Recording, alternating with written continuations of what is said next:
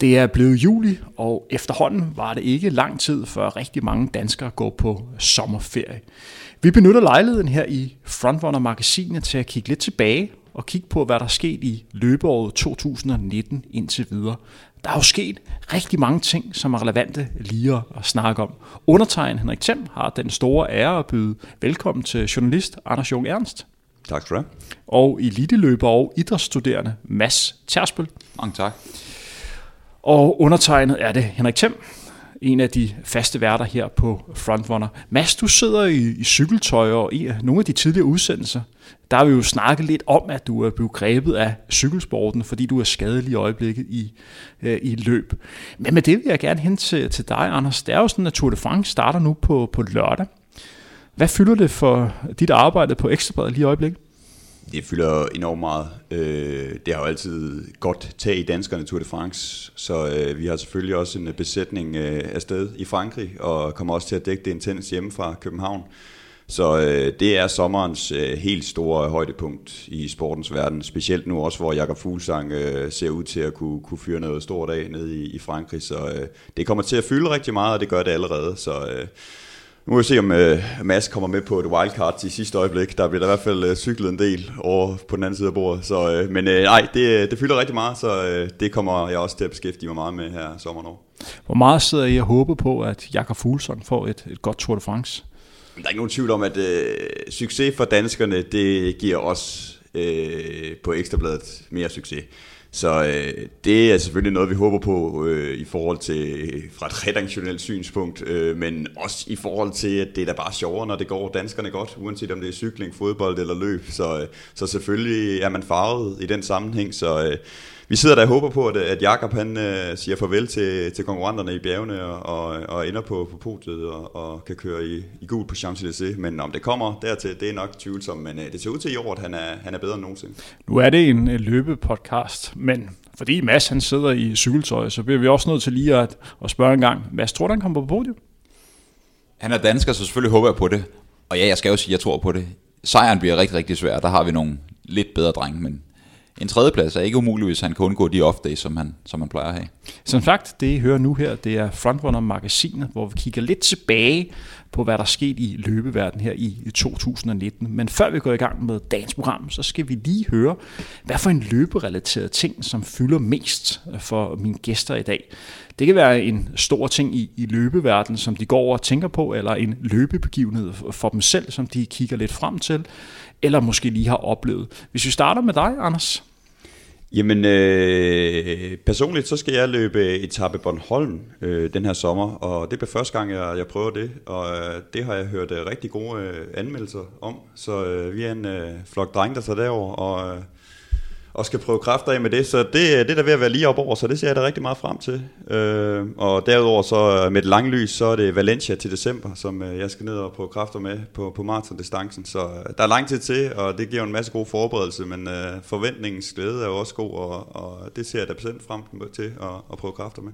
Det var faktisk der, jeg i sin tid fik øh, løbeinteressen, nemlig i etape Bornholm. Mine forældre skulle over og løbe, og i stedet for at stå og kigge på, så, så valgte jeg at, at løbe med i de her fem dage, hvor man er om at gennemføre et, et maraton. Jeg husker den første etape, at jeg sådan et par timer før indtog en, en kæmpe burger og en, en lille fadøl, så det blev en, en lidt hård omgang, de her øh, ti kilometer.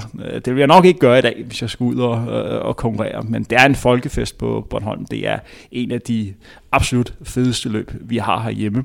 Det er jo fem dage, man løber i forskellige terræn. Når du sidder og kigger på, på ruteprofilen, er der sådan en dag, som du, du frygter mest? Man starter med sådan ti kilometer landevej i Hasle, og så er, der, så er der noget strand om tirsdagen, og så er der sådan skovløb om onsdagen, og så noget bjerge om torsdagen omkring Hammeren, og så er det så fladt igen om fredagen. Ja, og så er der strand også, så hvad har det til at, til også at bade på, så det er jo ikke, det er jo ikke fordi, at, at, at jeg tror, at, at vores hold kommer til at og være det, det allerbedste dernede, men, øh, men vi giver det da et skud og, og får det bedste ud af det. Jeg ved ikke i forhold til ruterne om, øh, om, omkring, øh, hvad der bliver frygtet mest, men, men det er da fedt at, at prøve at løbe i noget forskelligt terræn, og som du selv siger, så er det da bare fedt, at, at der er noget folkefest over det, ikke? Altså, man er så ofte ude i Fælledparken herhjemme, øh, og og, og løbe der, så, så det er altid rart at prøve noget, prøve noget nyt. Så jeg ser frem til Bornholm, og så må vi se, hvad, hvad det har at byde på af forskellige terræn. Og, og, ja. Har du nogensinde været med til at tage Bornholm, Mads? Aldrig, faktisk aldrig nogensinde. Jeg har faktisk lidt pinligt aldrig nogensinde været på Bornholm nu, så det er en fejl i min opdragelse, tror jeg. Har du aldrig været på Bornholm? Jeg har aldrig været på Bornholm, nej. Det, det, må jeg tage, det må jeg ændre på. Der er du noget til gode. Det er en fantastisk ø. Den begivenhed, der fylder mest for dig i øjeblikket? Lidt kedeligt må jeg sige, det nok er at, øh, en personlig begivenhed.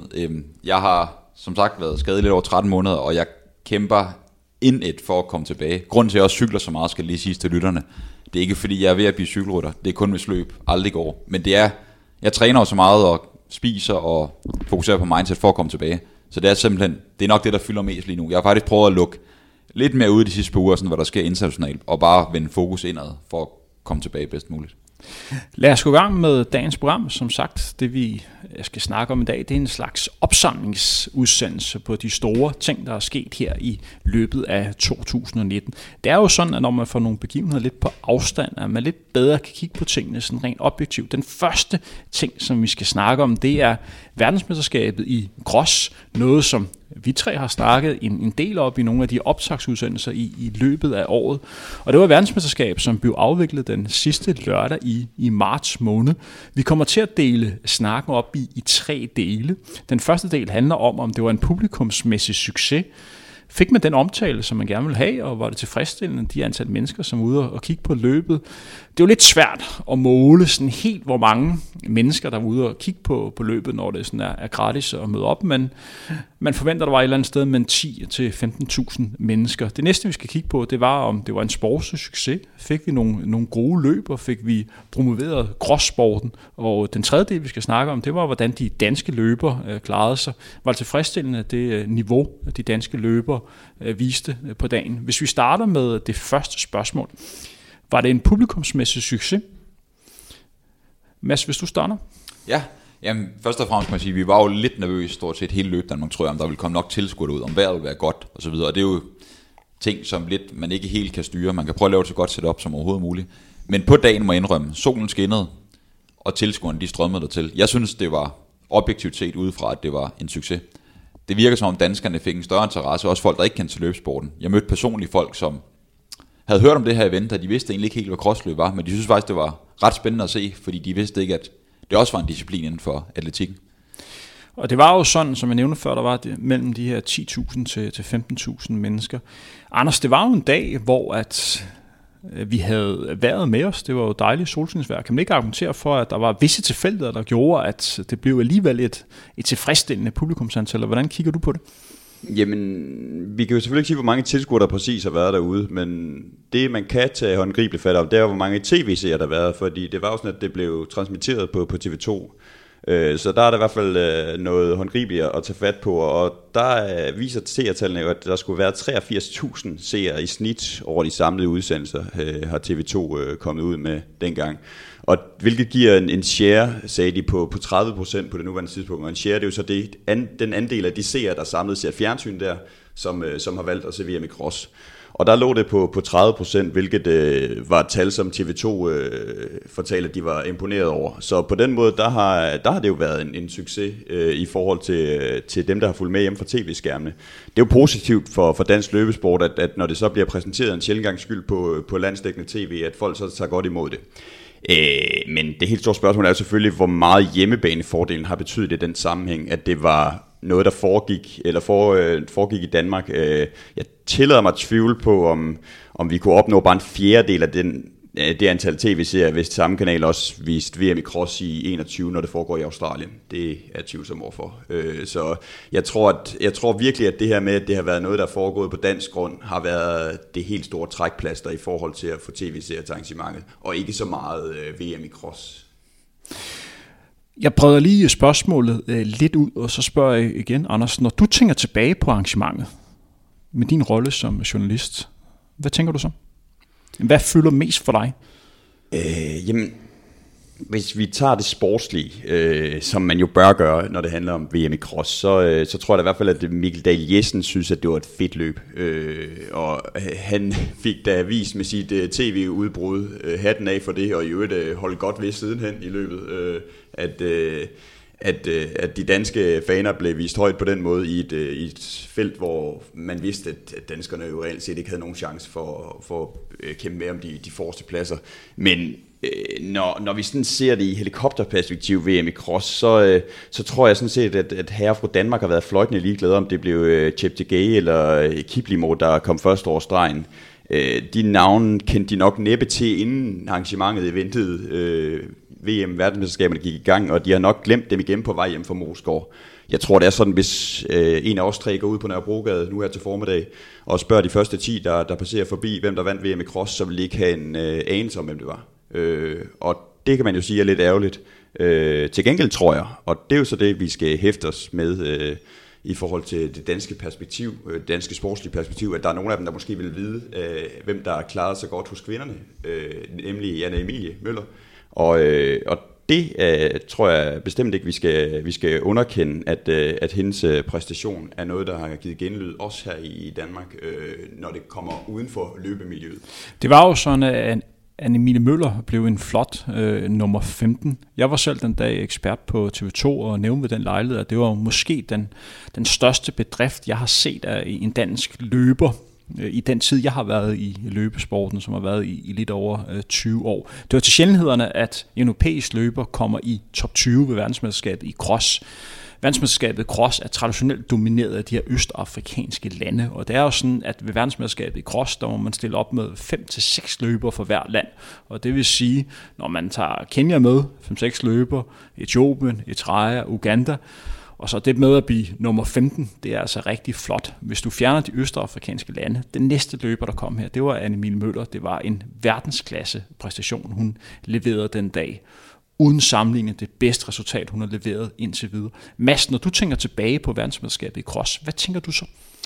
Nu nævner jeg selv Anna Emilie, så jeg behøver ikke nævne hende nærmere, men det var jo helt fantastisk. Men det var nok mere det at stå, nu stod jeg på, en af, på toppen af en af bakkerne, og se den der kamp, den der dedikation i øjnene på løberen, der frode og munden, ild i øjnene, altså de der interne kampe, det gjorde mig ikke så meget, om det så var forrest i feltet eller lidt længere nede. Jeg synes bare, der er et eller andet fascinerende at se mænd og kvinder, piger og drenge, som, som kæmper deres yderste for at krydse stregen bedst muligt.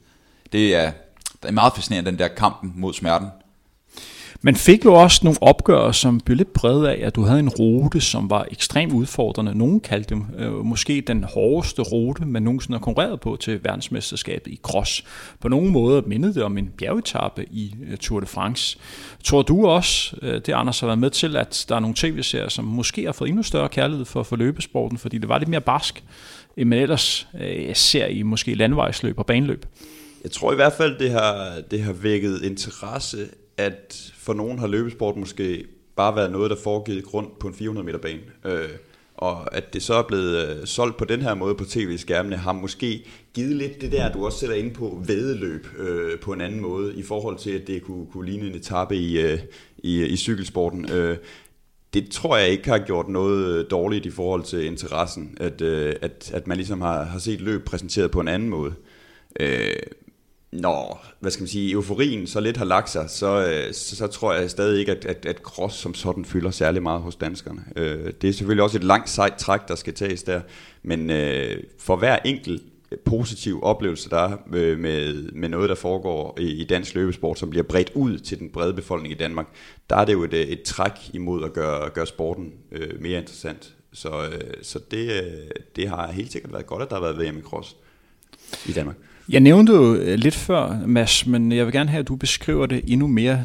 Det var jo en dag, hvor vi havde rigtig, rigtig godt forårsvejr, og på den måde fik en, en masse tilskud, der, kan, der, kunne over, der kunne stå overvære den her begivenhed, og fik nogle rigtig flotte tv-billeder.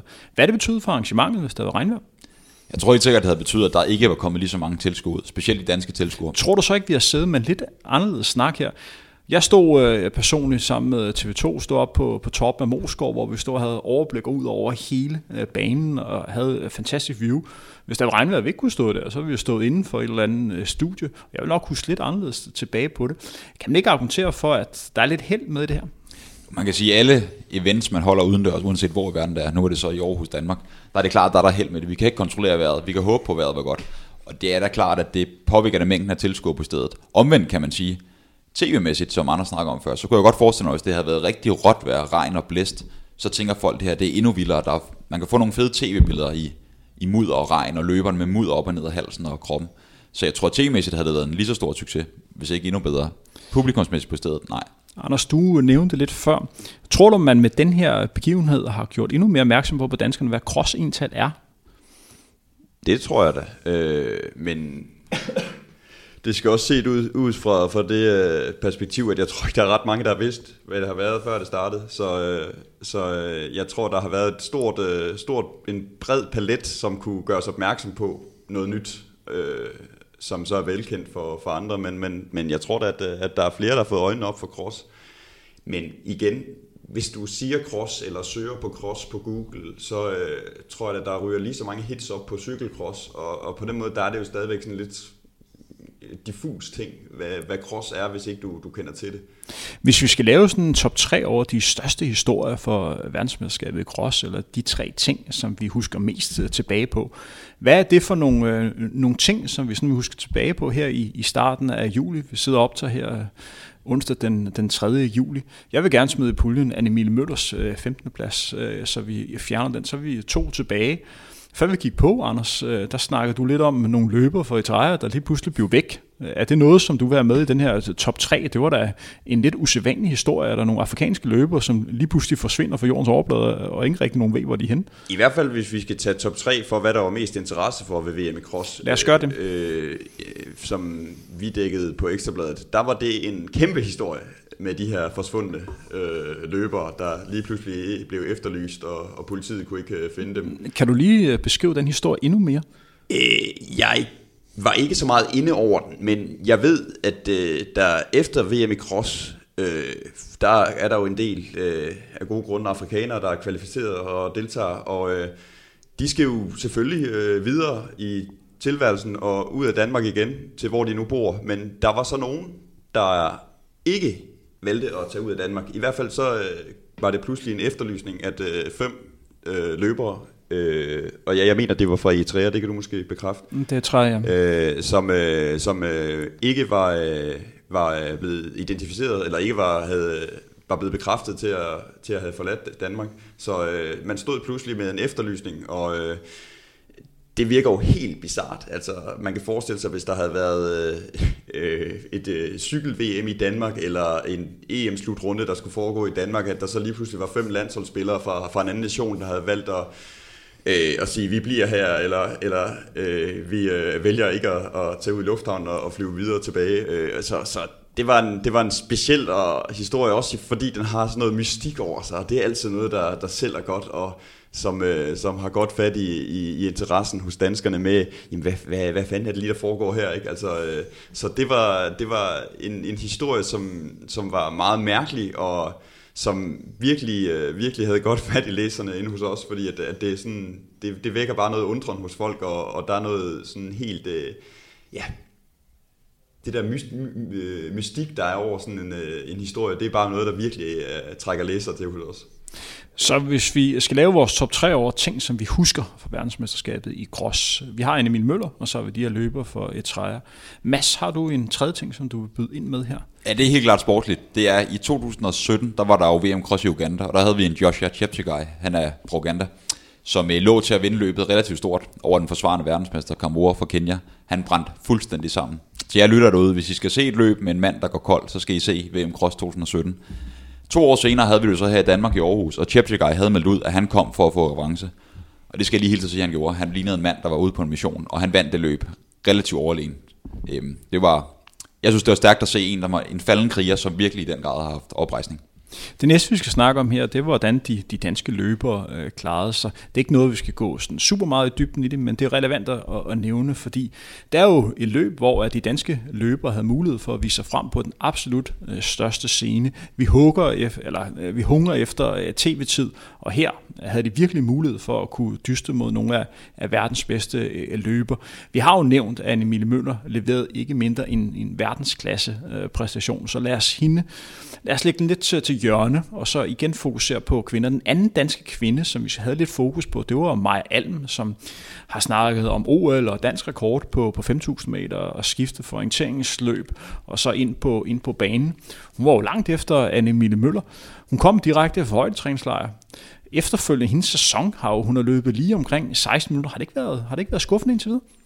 Åh, oh, det kan man godt tillade sig at sige, i forhold til, hvad man kunne forvente. Fordi Maja er jo en dygtig løber, der er ingen tvivl om det. Jeg tror også, og ved, at hendes forventninger var noget større. Og det, det viser igen bare, hvor, hvor dygtig Anna Emilie er i forhold til andre løbere. At Maja, der er, der er lige et stykke, før hun er oppe på det niveau. Men sæsonen er stadig ung, og det kan jo være, at når vi sidder og laver en snak om hele året to tusind nitten, at det er et helt anderledes billede. Men lige nu er der ikke leveret det resultat, der retfærdiggør, at en O L bliver der sandsynligt. Men der kan ske meget. Hun er på træningslejr lige i øjeblikket i, i Schweiz, nede i Sankt Moritz. Så god træning til hende. Vi, vi fjerner lidt fokus for de andre kvinder, så går over til, over til herrene. Det var jo et løb, hvor bedste dansker blev Abdi Ulat. Ellers et løb, som behusker lidt af, at Mikkel Dahl-Jensen anlagde sig i, i spidsen og valgte at løbe på den absolut hårdeste måde, man overhovedet kan løbe et, et crossløb på. Det må være nogle modbydelige otte ni kilometer, han havde efter det her udlæg. Men der er mange i løbeverdenen, som har fået øjne op for, for Mikkel Dahl, som er kommenteret for, at han valgte at løbe på den rigtige måde. Hvis han har en god dag, så er han måske blevet nummer, nummer firs, nu blev han nummer femoghalvfems, så hvor meget har han reelt øh, tabt på det? Den næstbedste dansker, det har været Ole Hesselbjerg. Ole har været skadet efterfølgende. De andre løbere, som var med, det var Peter Glans og, og Jakob Simonsen. Øh, når du sådan tænker tilbage på, på, de, på de danske løbere, hvordan herreløber, hvordan klarede, sig de, klarede de så den dag? Som løberne så endte, at de havde lidt svært ved at, hvad, hvad skulle de gå efter placeringsmæssigt, fordi der er så mange løbere med, der er fra så mange nationer, og så ruten var så hård. Vi som danskere ikke vant til at løbe på så hård en rute. Når det så er sagt, så, det vidste vi jo godt på forhånd, så det, sportsligt er det, er det absolut ikke godt. Altså alt væk fra top tyve, det er jo ikke, ligesom et cykelløb. Der er jo ikke nogen, der husker ham, der blev nummer fem, seks eller syv. Sportsligt var det ikke særligt prangende niveau, udover Anna Emilie. Det, var, det kan man godt tillade sig at sige. Og lige den sidste ting, jeg lige vil nævne, før vi går videre. Jeg håber, at hvis vi igen får en så stor begivenhed til Danmark, et verdensmesterskab eller europamesterskab i noget, at man udnytter det, man har en hjemmebanefordel, og så lægger løb på ruten op til, så de danske løbere får mulighed for lige at, at træne på den rute. En rute, der var så hård, som det man løb på i Aarhus. Jeg ved, man havde lavet fællestræning, men jeg synes godt, man kunne lave konkurrence op til, så man på den måde kunne, kunne teste sig selv af i konkurrence. Det er altså bare anderledes at lave konkurrence på en rute, i stedet for at ligge og, og træne på det. Det tror jeg, det havde, havde gjort, at de danske løber måske ikke havde resultatmæssigt været markant længere frem, men måske lige havde gjort, at de lige hentede de, de sidste par øh, procenter. Så det er måske noget, man kan overveje i, i fremtiden. Så det andet spørgsmål er, om det rent logisk kan, kan lade sig gøre, når man vælger at have et mesterskab ude på, på Mosgaard. Det skal jeg ikke kunne svare på, men det havde måske en del, man sådan kunne arbejde med. Det næste, vi skal snakke om, det er Royal Run, som blev afviklet anden pinsedag her for omkring to-tre uger siden. Det var jo et, et løb, som blev afviklet flere steder i landet og på Færøerne, og med deltagelse af lidt over firs tusind løbere. Vi tre sad og snakkede om, da det blev annonceret i, jeg tror det var i januar måned, der skulle være Royal Run her i to tusind nitten, at vi var lidt bekymrede for, hvor stort det her ville blive. Det her var jo et kæmpe arrangement, Anders. Det var i hvert fald større end sidste år, så, øh, så på den måde var det da en kæmpe succes. toogfirs tusind, godt toogfirs tusind var, var tilmeldt, og mod halvfjerds tusind øh, sidste år, godt halvfjerds tusind. Så, øh, så man kan da sige, at mens vi øh, var ved at falde bagover øh, omkring interessen sidste år, så øh, var den endda steget i procent det her år. Så øh, på den måde har det jo været en øh, kæmpe succes. Hvad tror du, øh, det skyldes? Øh, jamen, never change your winning team. Øh, folk har jo set, hvor godt øh, det fungerede sidste år, og der har helt sikkert været masser af gode historier fra folk, der har, der har løbet det sidste år, måske endda løbet et motionsløb for første gang, som har været en del af en fest, som har talt til deres venner og familie om, hvad de oplevede. Øh, og øh, det har da sandsynligvis betydet, at, at der er mange, der, der har fået øjnene op for, for det her arrangement, og som har haft lyst til at få samme gode oplevelse. Noget af det, som man snakker om, da man efterfølgende evaluerede det her Royal Run, det var, at nogle af de her løbere, som var med for, for første gang, de sagde, at det her var et løb for alle. Det her det er et åbent spørgsmål. Normalt motionsløb, for eksempel et ti kilometer løb på, på Østerbro, er det ikke et løb for alle? Altså som du selv siger, i formelt set så er det jo et løb for alle. Jeg tror, at grunden til, at mange danskere føler, at det var et løb for alle, det er fordi, at det var et løb, så virker det som om som lidt samlet Danmark. Når der kommer noget royal ind over det, det var jo Royal Run og Kronprinsen, så samler det bare Danmark. Der er et eller andet, når kongehuset er indover, så det er med til at samle folket. Så jeg tror, det på den måde har nogen måske følt, at det var mere åbent. Også fordi, hvis man ser på deltagerne, nu nævnte Anders Jørg, der samlet set var godt toogfirs tusind som løb. Hvis du tager ind på til løb på Østerbro Stadion, så er der altså ikke i nærheden af toogfirs tusind. Der er måske ikke engang fem hundrede deltagere. Så hvis du er helt ny i løbeverden, og måske løber en ti kilometer på, skal vi sige, femogtres til halvfjerds minutter, tror jeg godt, man kan føle sig meget, meget udsat, fordi at alle de hurtige løber, de løber altså mere end dobbelt så stærkt som en selv. Hvor meget af den her tak kan man sende til, til Kronprinsen? Hvor meget betyder hans engagement i løbet? Jeg tror da, det betyder meget. Jeg tror, masser har helt ret i det her med, at det royale aspekt, det er noget, der omfavner hele befolkningen. Vi ved jo også, når der er bryllup i, i kongefamilien eller andet, så er det også dem, der normalt ikke øh, følger med i kongehusets øh, færden, der, der vælger lige at, at følge lidt med fra skærmen der alligevel. Øh, øh, hvad hedder han? Søren Brixen, administrerende direktør i D G I, har jo været ude at sige, at, at, at de kan se, at otteogtyve procent af deltagerne øh, ved Royal Run er med i et motionsløb for første gang. Det er jo et kæmpe antal, altså. Det er virkelig markant. Så, øh, så Royal Run har helt sikkert fat i noget på den front, og der betyder Kronprinsen der en del, særligt i det aspekt, som, som Mads også nævner med, at, at det der royale med at, at, at samles omkring øh, noget, der er øh, virkelig øh, ædelt i Danmark, øh, og kongehuset øh, betyder bare så meget, og alle har en holdning til kongehuset, så, så, så det bliver sådan noget, der, der ligesom favner bredt i befolkningen. Hvad peger det her i retning mod? Det er jo ikke nogen hemmelighed, at man laver et Royal Run i, i to tusind og tyve. Hvor er Royal Run på den danske løbescene? Hvor har den fundet sin plads? Er det en stor reklame for, for løbesporten, eller hvordan ser du det, Mads? Altså som sagt, vi snakkede i januar, da der havde været undskyld, kan jeg snakke, Royal Run i to tusind og atten, om det ville blive en succes her, kun nummereret en version to punkt nul, kan vi næsten sige her i nitten. Og det må man jo i den grad sige, det blev. Så jeg tror efterhånden, det bliver sådan et traditionsbundet løb, som virkelig samler folket. Og jeg tror, at måske det kan være med til at inspirere andre til at løbe. Fordi det der også er det ved det, når vi spærrer de store veje inde i København, så er der også rigtig mange tilskuere, som måske ikke har overvejet at løbe, men har været nede i Rema eller Netto og går forbi og ser det her løb og tænker, ved du hvad, det der skal jeg også prøve. Så jeg håber og tror på, at det kan være med til at inspirere. Nu snakker jeg ikke elitært, men bare folk kommer i gang med at løbe en lille smule mere. Det er jo et løb, hvor man samtidig afvikler de danske mesterskaber på ti kilometer. Vi har jo snakket om tidligere, hvem der gjorde det godt, og hvem der gjorde det øh, knap så godt. Anders, hvor meget tror du for en almindelig dansker, det betyder, at man har de danske mesterskaber på, på ti kilometer samtidig? Tror du, at det giver sådan lidt større inspiration, og man kan se, hvor langt man er efter de bedste? Eller tror du sådan set, de er ligeglade? Det tror jeg ikke betyder så meget for, øh, for de fleste af de, de der deltager i Royal Run. Det, jeg tror, at det er to vidt forskellige verdener. Altså når du kommer op på, på det niveau, og dem der blander sig omkring det danske mesterskab, det er, altså, det er to komplet øh, forskellige verdener fra motionisten og, og, og niveauet, der er helt deroppe. Men så, så, så det er Royal Run, hvor man sådan inddrager de danske mesterskaber. Det er ikke øh, D M ti kilometer, hvor man sådan inddrager Royal Run. Nej. Det, jeg tror, det er fedt. Det, det er fedt i forhold til, til tilskueropbakningen for, for D M, at, at Royal Run ligger samtidig. Fordi jeg tror ikke, at, at D M vil få lige så stor opmærksomhed fra, fra sidelinjen, i forhold til, hvor mange der kom ud og kiggede, selvfølgelig. Så på den måde ligger de jo fint sammen. Men hvor meget det betyder for motionisterne, at der foregår D M samtidig, det, det tror jeg ikke har den store indflydelse. Det var jo et, et løb, hvor Kronprinsen måtte melde fra med en skade, og god bedring til ham. Han døjede med en diskusprolaps. Derfor øh, valgte han, han, han gik øh, en mile i, i Aarhus, og så valgte han at være med på, på cykel i København, hvor han cyklede foran de, de første øh, løber. På den måde var han også endnu mere synlig i tv-billederne. Hvad betyder det for arrangementet, man har Kronprinsen med på, øh, på, på cykel? Ændrer det noget på, på selve løbet? Jeg tror da helt klart, i og med løbet ligesom er lavet omkring ham, at det han vælger, nu er han desværre skadet, og jeg som siger god bedring til ham, vælger at stille op på cykel, det gør, at han er meget mere folkenær. Det bliver ikke bare en, der på papiret er med ind over løbet. Det gør han rent praktisk af løbet. Jeg tror også, det har været en oplevelse for, for løberne, at Kronprinsen er med på podiet. Han stod og Frederik, hans kongelige højhed, han er jo en, en super fin fyr. Stor og snakkede, så man med flere af, af topløberne, de kom i mål.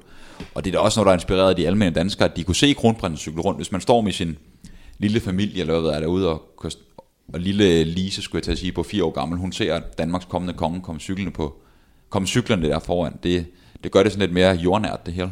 Og jeg tror også, hvis vi kigger med de elitære briller, var det meget godt for de hurtigste herrer, at Kronprinsen cyklede foran det, fordi T V havde meget fokus på, på Kronprinsen, og det vil sige, at det er jo et spørgsmål om ressourcer, og alle de her kamerafolk og motorcykler og sådan noget, det, det koster penge, men du havde en motorcykel på Kronprinsen, og det gjorde, at når Kronprinsen cyklede foran de, de første herrer, så var der meget fokus på, på dem, Og det er også en af årsagen til, at der måske ikke var så meget fokus på, på kvinderne. Det var, der ikke var noget kamerahold der. Så det var et, et spørgsmål på, hvordan man lige skulle... Øh, hvad kan man sige, vurdere omfanget af de ressourcer, som var til, til rådighed. En ting, som vi lige skal snakke om, det var sådan, Anders, inden for, for jeres avis, Ekstra Bladet, I lavede en historie, ja, kort tid efter Royal Run, at det var faktisk et løb, som gav underskud.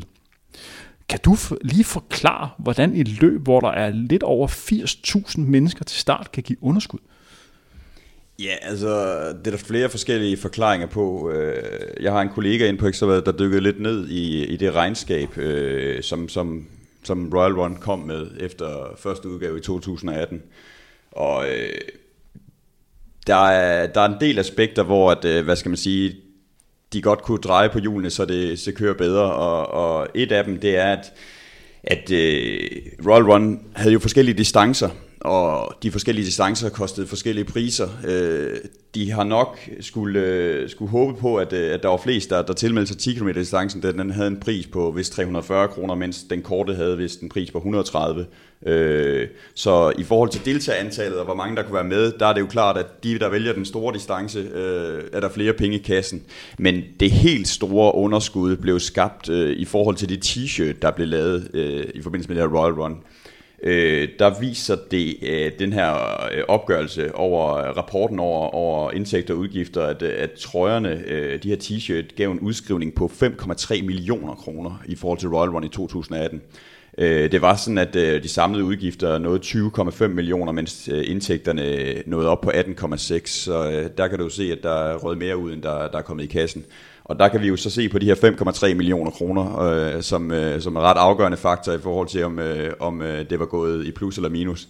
Så der ligger helt sikkert en stor del af forklaringen. Øh, og øh, det gør det jo så ikke mindre øh, problematisk, at, at arrangørerne købte omkring tredive tusind t-shirts for meget sidste år, fremgår det af, af den her artikel. Øh, så... Øh, Der, der, der skal ske noget i forhold til Royal Run. Vi er jo begejstrede over, øh, hvor, hvordan det er forløbet og den interesse, det har skabt. Men øh, det er jo sådan med, med Royal Run, som det er med alt muligt andet her i, i livet, at, at det skal i hvert fald gå i nul eller plus, før at, at det kan fortsætte. Og, og der er Royal Run jo ikke nogen undtagelse. Det har Jakob Larsen, direktør i Dansk Atletikforbund, jo også sagt, at, at, at det skal jo... Øh, Det skal, jo, det skal jo være en forretning, der løber rundt, og, og det tror han da også på, at den kommer til at gøre, men, men om det så er færre t-shirts øh, eller flere deltagere, der skal få kabalen til at gå op, det har jeg så ikke lige læst noget om. Men, men det er jo nødvendigt for, at det her kan fortsætte. Vi ved, at det sker i to tusind tyve, der igen bliver løbet, men derfra, der skal vi jo også se nogle, nogle, øh, nogle sorte tal på bundlinjen.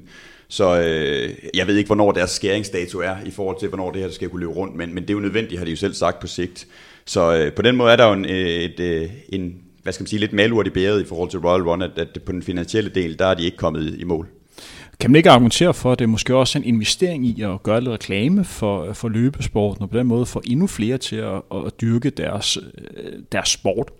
Jo, absolut. Altså, det er da en fremragende reklame, og, og det er jo selvfølgelig også noget, de skal, de skal sætte, øh, sætte underskuddet op imod. Øh, men, men pengekassen, den øh, er jo ikke, hvad skal man sige, øh, fyldt op øh, med uendelige midler, så på den måde, der, der kan, selvom det er en god reklame, kan det jo blive så dyrt, at det alligevel ikke kan lade sig gøre at, at fastholde den her reklame, og, og det var jo så... Øh, Dansk Idrætsforbund og Dansk Atletikforbund og D G I, der måtte gå ind og dække et del af det her underskud. Og øh, så mange penge er der jo heller ikke i Dansk Atletik, at, at, at de penge bare kan findes øh, år efter år. Så, øh, så selvfølgelig er det da en fremragende reklame, men, men uanset hvor god reklame det er, så skal der altså også øh, penge til. Sådan er det jo også. Vi har jo lige haft et valg i Danmark, ikke? Vi vil jo gøre meget og godt for, for alle, men der skal jo en finansiering til, at det kan lade sig gøre. Blev du overrasket over, at det gav underskud?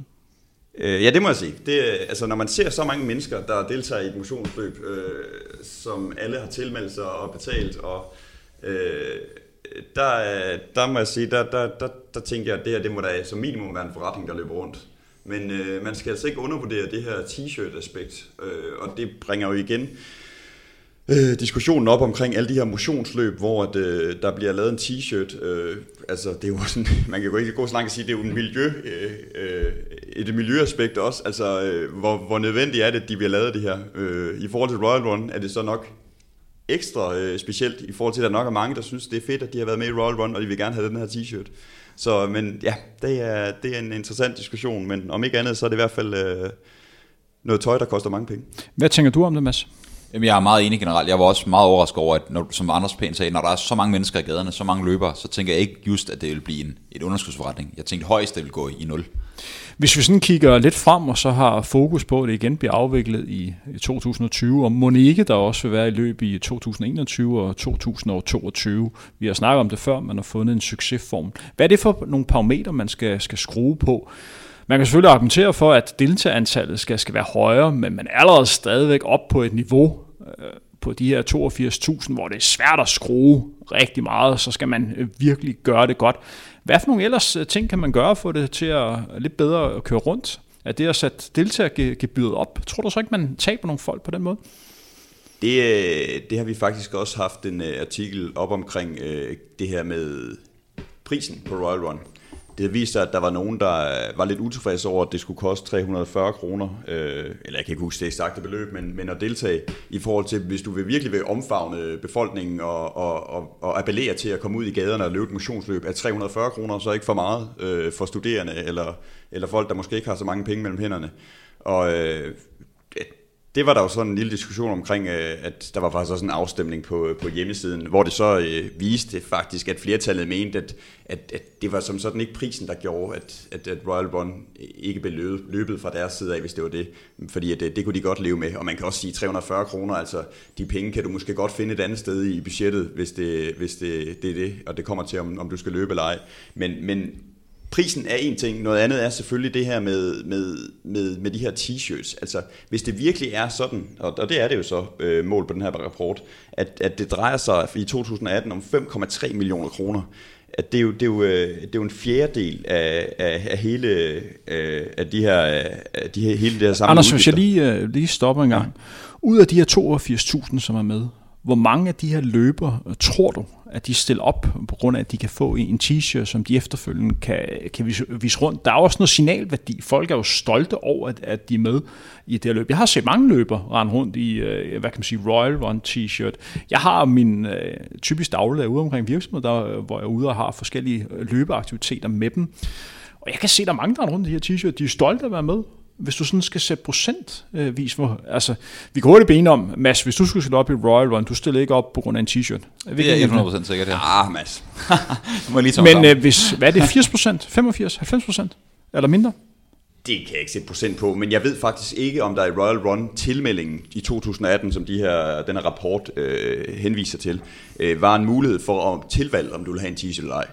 Hvis der ikke har været det, øh, så, øh, så er det da i hvert fald et, et let øh, sted at starte med at gøre det muligt at vælge, om den t-shirt betyder meget for en, eller om man vil have det, lad os så sige, tyve kroner billigere, og så begge parter kan spare på den måde. Øh, det ved jeg ikke, om det har været sådan en Royal Run i år i forhold til tilmeldingen, men det var da en mulighed, hvis ikke det allerede er effektueret. Det bliver spændende at, at se i, i hvert fald, og at følge med i udviklingen, men stor cadeau til, at man kan samle så mange mennesker øh, til et øh, motionsløb. Jeg skal også lige nævne, at nu kommer en lille egen lille kæphest. Vi sidder jo her nogle gange har lidt de elitære briller på, og det er jo sådan, at der har været en del danske løbere, som har været sådan lidt utilfredse med placeringen i, i juni øh, måned. Der er nogen, der mener, at det ikke passer sådan super godt ind i forhold til deres sæson. Normalt de danske mesterskaber har, har ligget i marts måned. Min holdning er lidt til det. Jeg nævnte lidt i de andre øh, udsendelser, men jeg vil gerne skære det sådan helt ud i pap, så, så folk virkelig kan forstå, øh, hvad jeg mener. Man har i løbesporten sukket efter tv-tid. Man har sukket efter større interesse. Her har du et løb, som T V to sender. De danske løbere er stjerner. I verdensmesterskabet i cross var de danske løbere ikke stjerner. De var i bedste fald statister, mindre Anna Emilie Møller. Hun var, hun var en af stjernerne, men de danske herrer, de var sgu statister i det her løb her. Her er der så meget fokus på de danske løbere, fordi kronprinsen vælger at cykle foran. Du får ikke større reklameværdi i dansk løb. Så på den måde, hvis man gerne vil slå sin navn fast, hvis man gerne vil vise, undskyld min sprog, man er meget fucker i den her sport, så er det her scene, man kan gøre det i.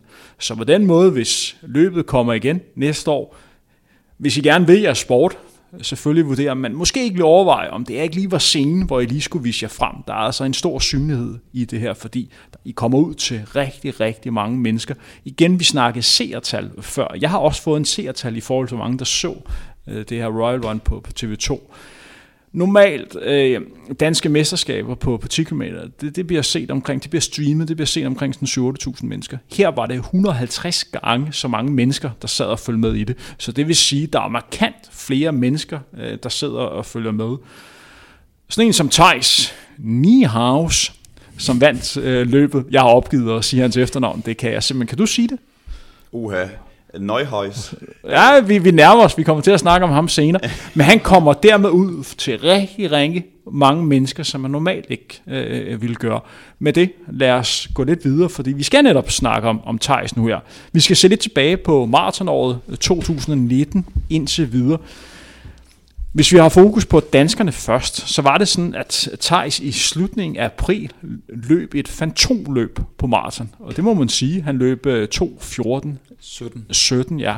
Og dermed løb en af de hurtigste tider, som er løbet hjemme siden femoghalvfems. Faktisk er det kun Abdi, som har løbet lidt hurtigere. Og personligt, så er han også lige for, at jeg røg en lige en tak ned på den her altidsangliste. Men jeg havde lidt set den komme, så stort tillykke for Thijs. Det var også et løb, hvor han kvalificerede sig til verdensmesterskabet i Doha, men det var også et løb, som druknede lidt den her dag. Og jeg ved, jeg har snakket med Thijs om det. Han var faktisk lidt personligt skuffet over, hvor lidt opmærksomhed, som det her løb fik. Så kan man selvfølgelig, hvorfor går Thijs op i det? Jo, men der er noget signalværdi, og det er et løb, som man kan bruge, når man leverer et resultat til at komme ud og skabe endnu bedre forudsætninger for ham, til at han kan dedikere sin sport endnu mere. Thijs hverdag er meget bredere af medicinstudiet, som, som fylder meget. Og hvis han kan få lidt flere tid til rådighed, kan man godt argumentere for, at han kan blive endnu bedre til sin, øh, til sin sport. Anders, vi snakkede lidt om det, før vi gik på. Hvorfor var den her begivenhed ikke særlig stor? Det skal lige siges, der var London Marathon samme dag, så var der Liège, Bastogne Liège, hvor Jakob Fuglsang øh, vandt. Men det fyldte jo ingenting i den danske medieverden. Nej, og det burde... Æh, er Thijs bare uinteressant? Det burde have fyldt noget. Øh, det, øh, man kan selvfølgelig sige, at øh, hvert medie har sin agenda, men... På Ekstra Bladet fik vi ikke fik vi ikke fyret nok hul på på den her nyhed, hvis vi overhovedet kan sige det, fordi vi fik jo ikke bragt nyheden. Øh, og øh, jeg skal da personligt øh, beklage det, fordi jeg synes det er en fejl, at vi ikke får øh, får sat øh, sat mere fokus på Thijs. Og det siger jeg ikke kun fordi jeg er løbeinteresseret selv. Det siger jeg selvfølgelig ud fra et fra et øh, redaktionelt øh, og professionelt synspunkt i forhold til øh, til mit arbejde, fordi det er en historie, der er så spektakulær, at den, den oplyser, eller opfylder helt øh, principielle krav for, hvad der skal til for at have en, en, en historie, som der vil øh, have interesse, og som vil blive populær øh, ude i Danmark. Øh, jamen, alene, alene det her maraton-chok, som jo er et ord, vi, vi tit får kritik for at bruge for meget, men, men det er jo et, et, et chokerende øh, resultat, det her, på den positive måde, altså at Thijs går ned og, og bliver træer nede i Düsseldorf og, og smækker en fantomtid af. Øh, og, og, og der, der vil der alligevel allerede der have været godt gods til en, til en, til en historie, øh, så, så det, den burde vi da simpelthen have grebet, den her historie. øh, nu kan jeg kun tale fra, fra, fra min egen side inde på Ekstra Bladet, og det fik vi ikke gjort, og, og det er jo sådan øh, en, en streg i regningen, fordi at, at, at det var en historie, der burde være brugt, øh, være, være, øh, være publiceret. øh, og jeg tror ikke jeg er alene på, på redaktionen om at have den holdning inde hos os, men øh, sådan går det nogle gange, og det var jo ærgerligt for både os og, og også for Thijs, for det er et, et fænomenalt flot resultat, og vi kan jo bare håbe på, at, at han fortsætter den optur, han er på i år, og kvalificerer sig til, til O L også. Der er jo sikkert nogen, som gerne vil høre mere om, når I skriver om atletik-relaterede ting, i det her, udtø- i det her tilfælde et, et maraton-resultat. Hvordan får I en ny som nyheden? Sidder du og, sådan og kigger rundt, eller er der sådan et nyhedsbureau, som skriver til jer, eller det Dansk Atletikforbund, som man sidder og følger lidt med i? Hvordan foregår det? Øh, normalt vil der, hvis der sker noget rigtig stort, uanset om det er cykling, atletik eller fodbold, så, så vil vi jo normalt være vågne omkring det, og selv enten have nogen afsted til det, eller øh, ligesom have fokus på den her begivenhed, og være vaks omkring, når der sker noget inden for, øh, for begivenheden. Hvis det er noget, som, øh, som vi ikke har nogen folk afsted til, eller noget, som vi ikke har øh, hvad skal man sige, lagt sat fokus på den pågældende dag, øh, så vil der sandsynligvis komme et, et telegram fra Ritzaus Bureau, i hvert fald til os, omkring et resultat. Jeg var ikke på arbejde den pågældende dag, hvor Theis øh, løb i Düsseldorf, så jeg ved ikke, om der er klikket et, tikket et, et, et, et telegram ind for Ritzaus. Jeg noterer mig, når jeg søger på den her nyhed med Theis, øh, den her bedrift, at der ikke dukker ret meget op øh, i det danske mediebillede, så vi har ikke været alene om på Ekstra Bladet ikke at få sat fokus på, på den her historie. Øh, så, øh, men normalt vil det jo være sådan, at, at, at, at der vil komme et Ritzaus-telegram ind i vores indbakke, som vi så kan, kan få sendt videre ud. Øh. Ja.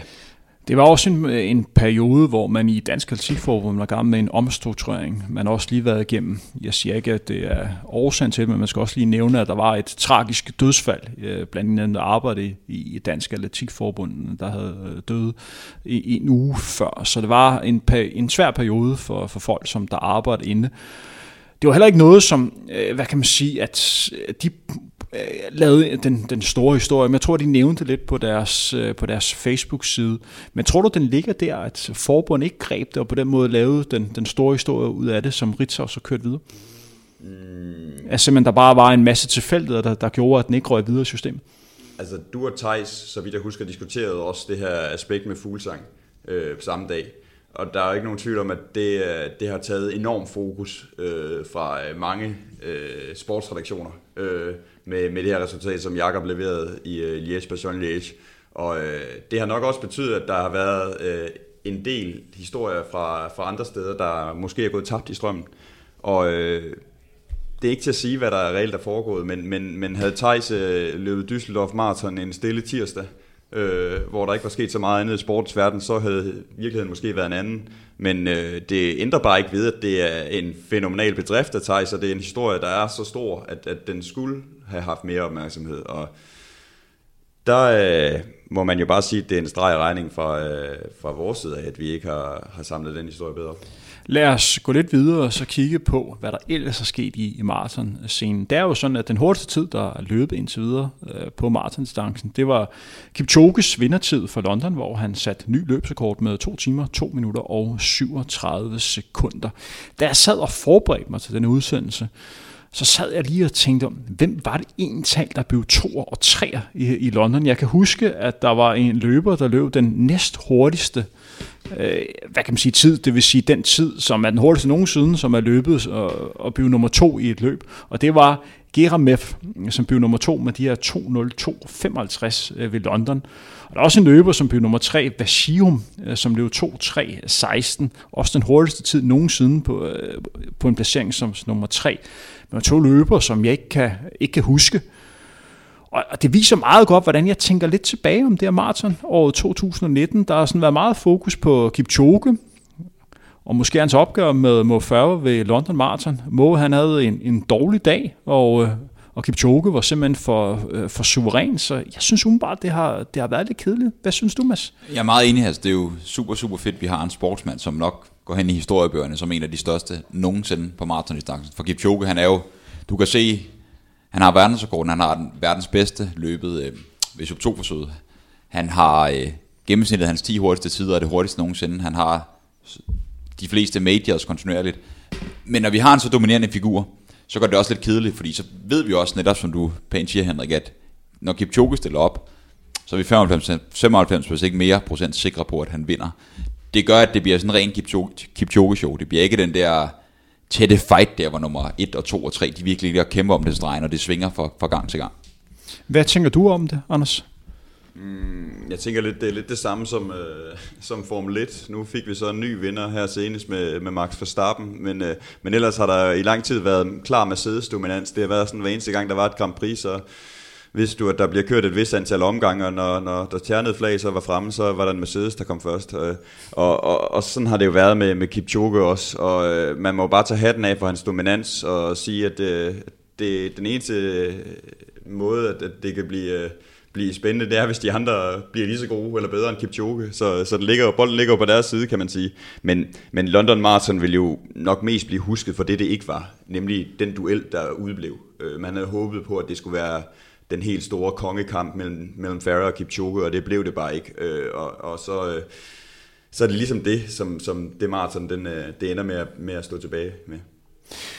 Hvad når du øh, tænker tilbage på det som journalist, er det ikke en af de udfordringer, man kan have, når man, laver, når man bygger det op sådan en duel, når den ene han fejler totalt, og det må man sige, han gør, når Færger kommer hjem i, i to nul fem, øh, nogen og tredive, og ham han skal dyste mod Kipchoge, han løber tre minutter hurtigere, det er altså omkring en kilometer, han er efter. Jo, det, det er altid godt med, med dueller, og, og, og altid godt med, med, med rivalisering, det Det er gode ingredienser på, på en sportsmenu, men, men, men London Marathon er bare ikke stort nok for os på Ekstra Bladet til, at, at, at den historie vil kunne, kunne bære øh, ret meget. Så, så hvad skal man sige, selve ingredienserne er gode nok, men, men ja, hovedretten den er... Den skal bare serveres i lidt mindre omfang. Det, man skal være opmærksom på, når man sidder og kigger tilbage på maratonåret to tusind nitten, det er også, at der er ved at ske et skred i de europæiske løbere. Der er flere og flere europæiske løbere, som løber stærkt på, på maratondistancen. De sidste par år har det hørt til sjældenhederne, at europæere løber under to ti. Lige nu er der seks syv løbere, som løber under to ti, og der er løbere, som ligger og løber to nul fem. Og to nul seks, to nul syv, så niveauet blandt de europæiske løbere er, er virkelig hævet, og det er jo dejligt at se, at der er løbere, ikke kun som er født i østafrikanske lande, som er begyndt at kunne vise sit værd på, på maratondistancen. Og jeg nævnte det før, men jeg vil sige, hvis der skulle være mesterskab, jeg gad godt at se lige øjeblikket på maratondistancen, så var det Europamesterskabet, fordi der kunne du få det, som jeg godt kan lide at se på en maraton, det er opgøret. Det er lidt uforudsigeligt. Hvem vil vinde det her? Du har en masse forskellige løbere med fra forskellige lande, og det kunne være et spændende taktisk opgør. Lad os øh, gå lidt videre, så alligevel ikke helt, fordi det er sådan, at Kipchoge, han er annonceret, at han til efteråret vil lave endnu en forsøg på at komme under to timer på maraton. Det bliver afviklet i oktober måned i Wien. Mads, da du hørte den nyhed, hvad tænkte du så? Ja, man kan sige, at det blev offentliggjort lidt tidligere, at han ville gå efter det her sub to forsøg igen. Og nu er det så for nylig i Wien. Jeg har ikke selv personligt været i Wien, men kan læse mig til og, og forstå på andre, at det er en, en rigtig, rigtig hurtig rute. Jeg har det som ligesom dengang, vi lavede... Øh, Vi lavede en udsendelse inden sub to forsøget første gang på, på racerbanen i Monza. Jeg har det sådan lidt ambivalent med det der, fordi du nævnte selv før, at det du synes er fedt, apropos man lavede et europamesterskab på maraton, det er netop duellen. Jeg har det på samme måde, det gør mig ikke så meget, om folk ligger og løber to nul en, eller de løber to ti. Jeg vil hellere se de der interne kampe, og ikke sådan et time trial race. Så ja, det er da et eller andet sted inspirerende, hvis Kipchoge kan løbe under to timer, men i og med det ikke er under legale forhold. Så jeg er bange for, at det medierne så fat i, og det den almene løber, den almene borger i verden så fat i, det er, at når Kipchoge så har løbet de her formentlig en komma nioghalvtreds x x, så vil de sammenligne det med, næste gang der bliver løbet to nul en, og det var da ikke noget specielt, men to nul en, to nul to tider, det er voldsomt hurtigt. Så jeg synes, det er sådan lidt, det er lidt svært at sige, men det, det tror det er lidt farligt for sporten, at man fokuserer så meget på tiderne, fordi det løbsporten ikke kan, som cykelsporten kan, også hvis vi ser på mediedækning, vi ser på interesse, det er, at de fokuserer på konkurrencen. Nu starter turen her om lidt. Udover enkeltstarterne, altså så stort set alle andre etapper, der er man fuldstændig ligeglad med, om de kører på fem timer tredive minutter eller fem timer fyrre minutter. Der handler det om, hvem krydser stregen først, hvem bliver nummer to og tre. Hvor mod løbsporten virker det, som om vi fokuserer for meget på tider. Og det skal vi prøve at komme væk fra, tror jeg. Og der er jo løb, som bliver afviklet i, i Wien, en by, som jeg selv har besøgt et par gange. Det er sådan, at omkring centrum af Wien, der er en, en stor park, som minder lidt om øh, Dyrehaven nord for, for København, og som gav også den, man kalder Dyrehaven, der ligger omkring Aarhus. Inden midt i den, der har du en stor landevej, som er sådan rimelig bred. Du har skove på, på begge sider af vejen, og den er altså fem til seks kilometer lang, og det er altså her, man skal ligge og løbe frem og tilbage. Man er pakket meget godt ind i, i vinden, så der er virkelig mulighed for at kunne løbe stærkt. Anders, da du hørte nyheden om, at der skulle være et breaking two forsøg igen, hvad tænkte du så? Mm, jeg kan sagtens forstå Mads øh, synspunkter, og jeg synes, der er rigtig fin relevans i, i, i de her ting med, med tider i forhold til konkurrenceaspektet med at blive, øh, blive først, komme først. Øh, og, og det er jo et glimrende eksempel med, med Tour de France. Altså, vi kan jo simpelthen ikke huske, man kan jo nærmest heller ikke huske enkeltstarttiderne, hvor hurtigt det kører, man, man, man kan huske, hvor meget nummer to var bagefter. Ikke? Øh, og og det, er jo, det er jo en god måde at sammenligne, øh, sammenligne med. Øh, men... men når det så er sagt, så er det jo et interessant arrangement det her, og det er jo et, ligesom breaking two på Monza blev kørt helt op til skyerne, så kommer det her jo nok til at, at blive det igen, også fordi at man igen nu tror, at, at sidste gang var det jo meget tæt på, og, og nu er det måske øh, endnu mere realistisk, at, at han kommer til at bryde den her barriere. Og øh, setup'et skal jo nok blive spektakulært endnu, endnu en gang, øh, Og, øh, og øh, man kan jo allerede nu læse, hvad skal man sige, redegørelsen for, hvorfor man har valgt Wien. Det er jo, det er jo nærmest, øh, altså... Det er jo en, en rapport, som, som er F N-værdig. Altså, det er jo... Kan du sætte lytterne lidt med ind i det? Jamen, det er jo inde i os, der, der står for, for det her det gildet, øh, som, øh, som øh, står på mål for, for det her store stunt, eller stunt, det her store forsøg. Øh, og de har jo simpelthen øh, lagt en rapport ud, eller en erklæring ud, hvor de beskriver, hvorfor det var, det endte med at blive Wien. Og det er blandt andet fordi, at... Øh, Det er omkring tidszonen. De, der skulle være maksimalt tre timers forskel fra Kipchoges øh, tilholdssted i Kenya i forhold til øh, tidszonen. Om det skulle så være frem eller tilbage, det, det, er, så, det er så den ene ting. Men der skulle maks være tre timers forskel, og der var Wien så god, fordi at, at øh, den kun, øh, tidszonen kun er en time. Vi er kun en time bagud her. Øh, så, øh, så på den måde var, var det godkendt. Så var der krav til højdemeterne selvfølgelig. Der var krav til underlaget. Der var krav til ruten.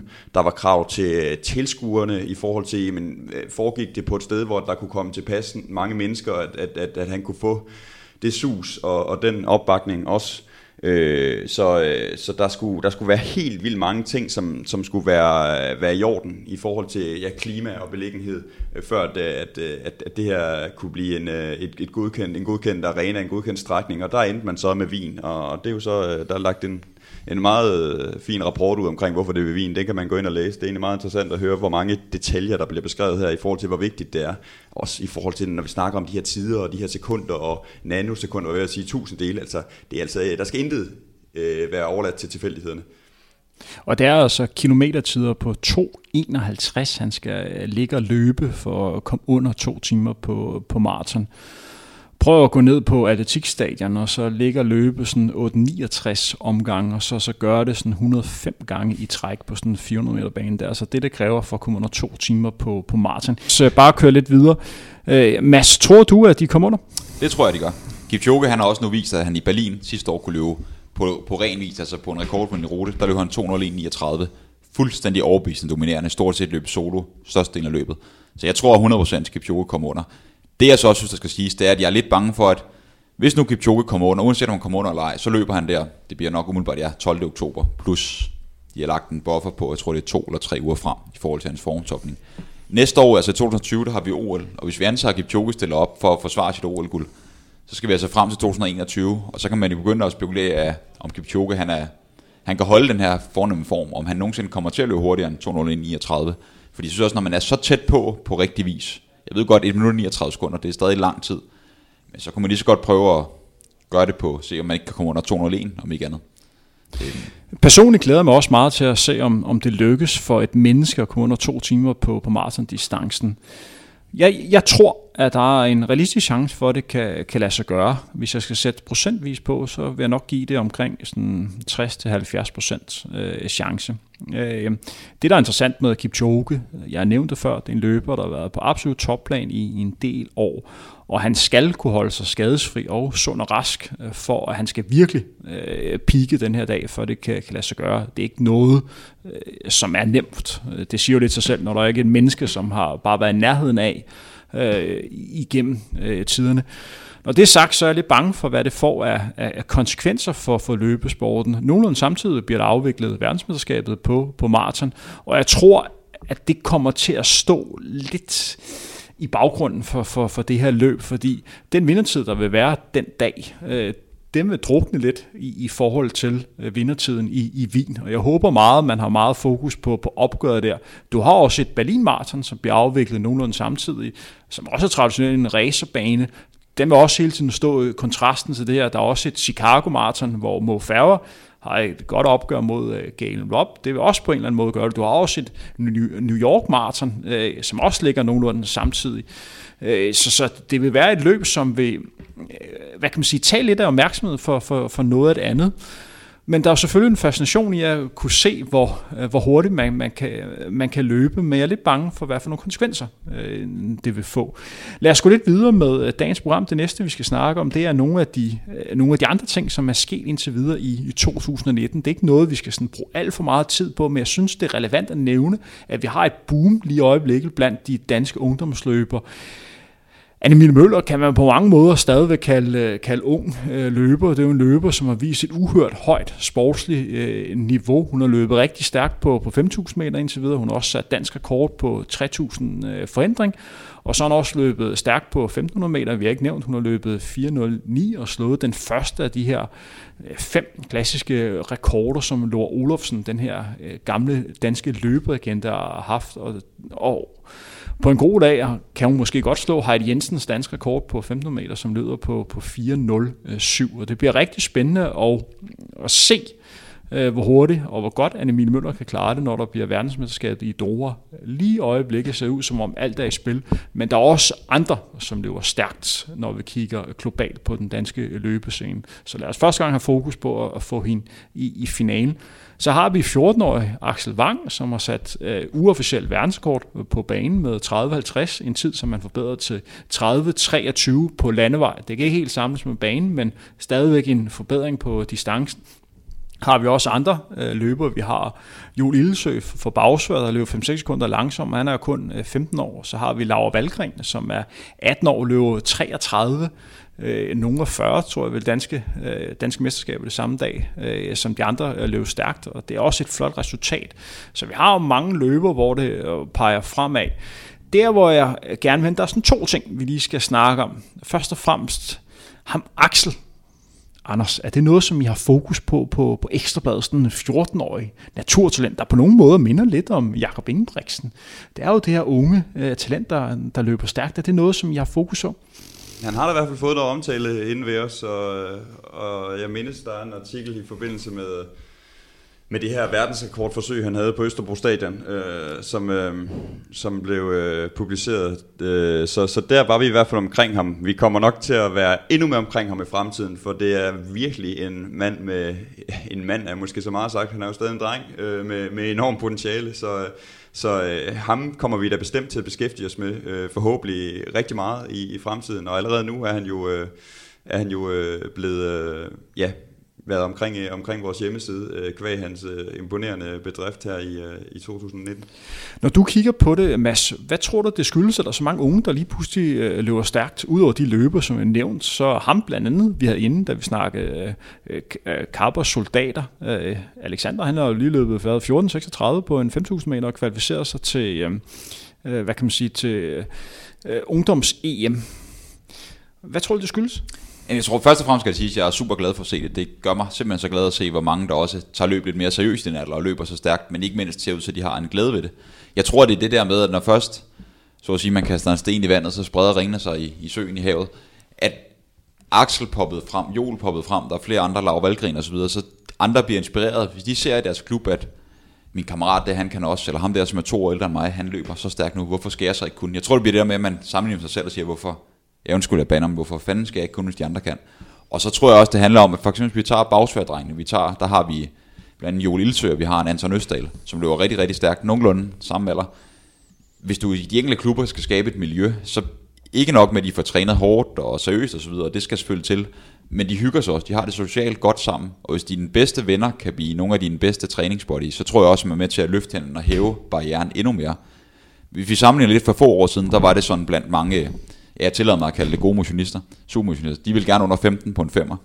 Nu er femten på en femmer for mange supermotionister. Ikke noget specielt. Nu skal vi nærmere ned omkring fjorten fyrre, fjorten femogtredive. Og pludselig er der altså unge drenge, som er femten år yngre end dem, som, som ligger og løber endnu stærkere. Så jeg tror simpelthen, det der barrieren bliver hævet, og folk de, de er med til at skubbe hinanden fremad på en positiv måde. Det bliver i hvert fald spændende at følge de unge danske løbere, som, som buller frem. Den næste ting, vi lige skal snakke om, inden vi lukker ned for, for dagens udsendelse, det er, at vi skal kigge lidt frem mod, hvad der ellers sker i to tusind nitten. Vi har nævnt det lidt, Nike sub, eller sub to-projektet. Nike har jo nok lidt med at gøre det, da Kipchoge er sponsoreret af, af Nike. Og så er der verdensmesterskabet, men hvad er der ellers at, at se frem til? Monaco. Jeg sagde det også, da vi snakkede sidste år, men Monaco Diamond League. Specielt mændenes femten hundrede meter, det bliver vildt, det bliver voldsomt.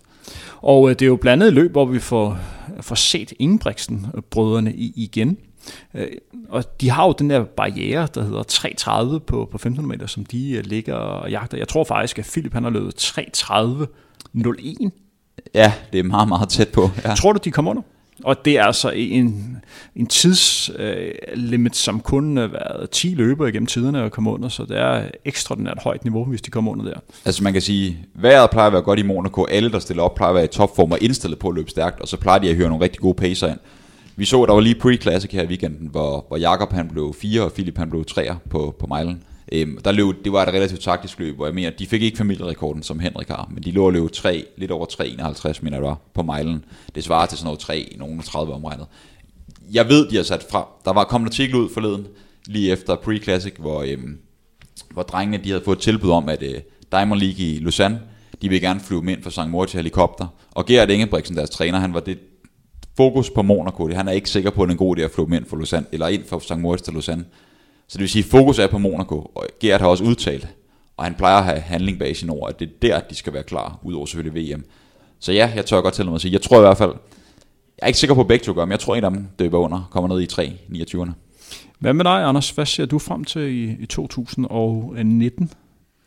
Øh, jamen, jeg, jeg tror, at, at, at det her Breaking Two event øh, bliver, bliver enormt spændende øh, at følge.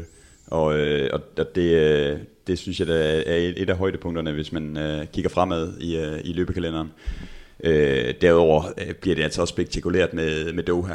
Øh, det, det bliver interessant i forhold til det her tidsaspekt, også med at de skal løbe midt om natten. Og øh, altså, det, det bliver øh, virkelig, ja, det bliver anderledes, og, øh, og, og det skal nok blive spændende at se, hvordan... Øh, hvordan det kommer til at foregå, også i forhold til, hvor meget fokus der kommer til at være på, øh, på selve, selve det her værtskab, og al den kritik, der har været. Øh, hvor meget øh, kommer den kritik til at, til at komme frem endnu, i endnu højere grad, når, når selve V M skal afvikles? Det, det bliver også interessant at følge med i. Jeg glæder mig personligt også til at se, hvad det betyder for resultatniveauet, at du har rykket mesterskabet til at ligge i starten af oktober. Normalt plejer verdensmesterskabet at ligge i august måned, nu ligger det i oktober, det vil sige, at der er mange af de her atleter, som har en usædvanlig øh, lang sæson.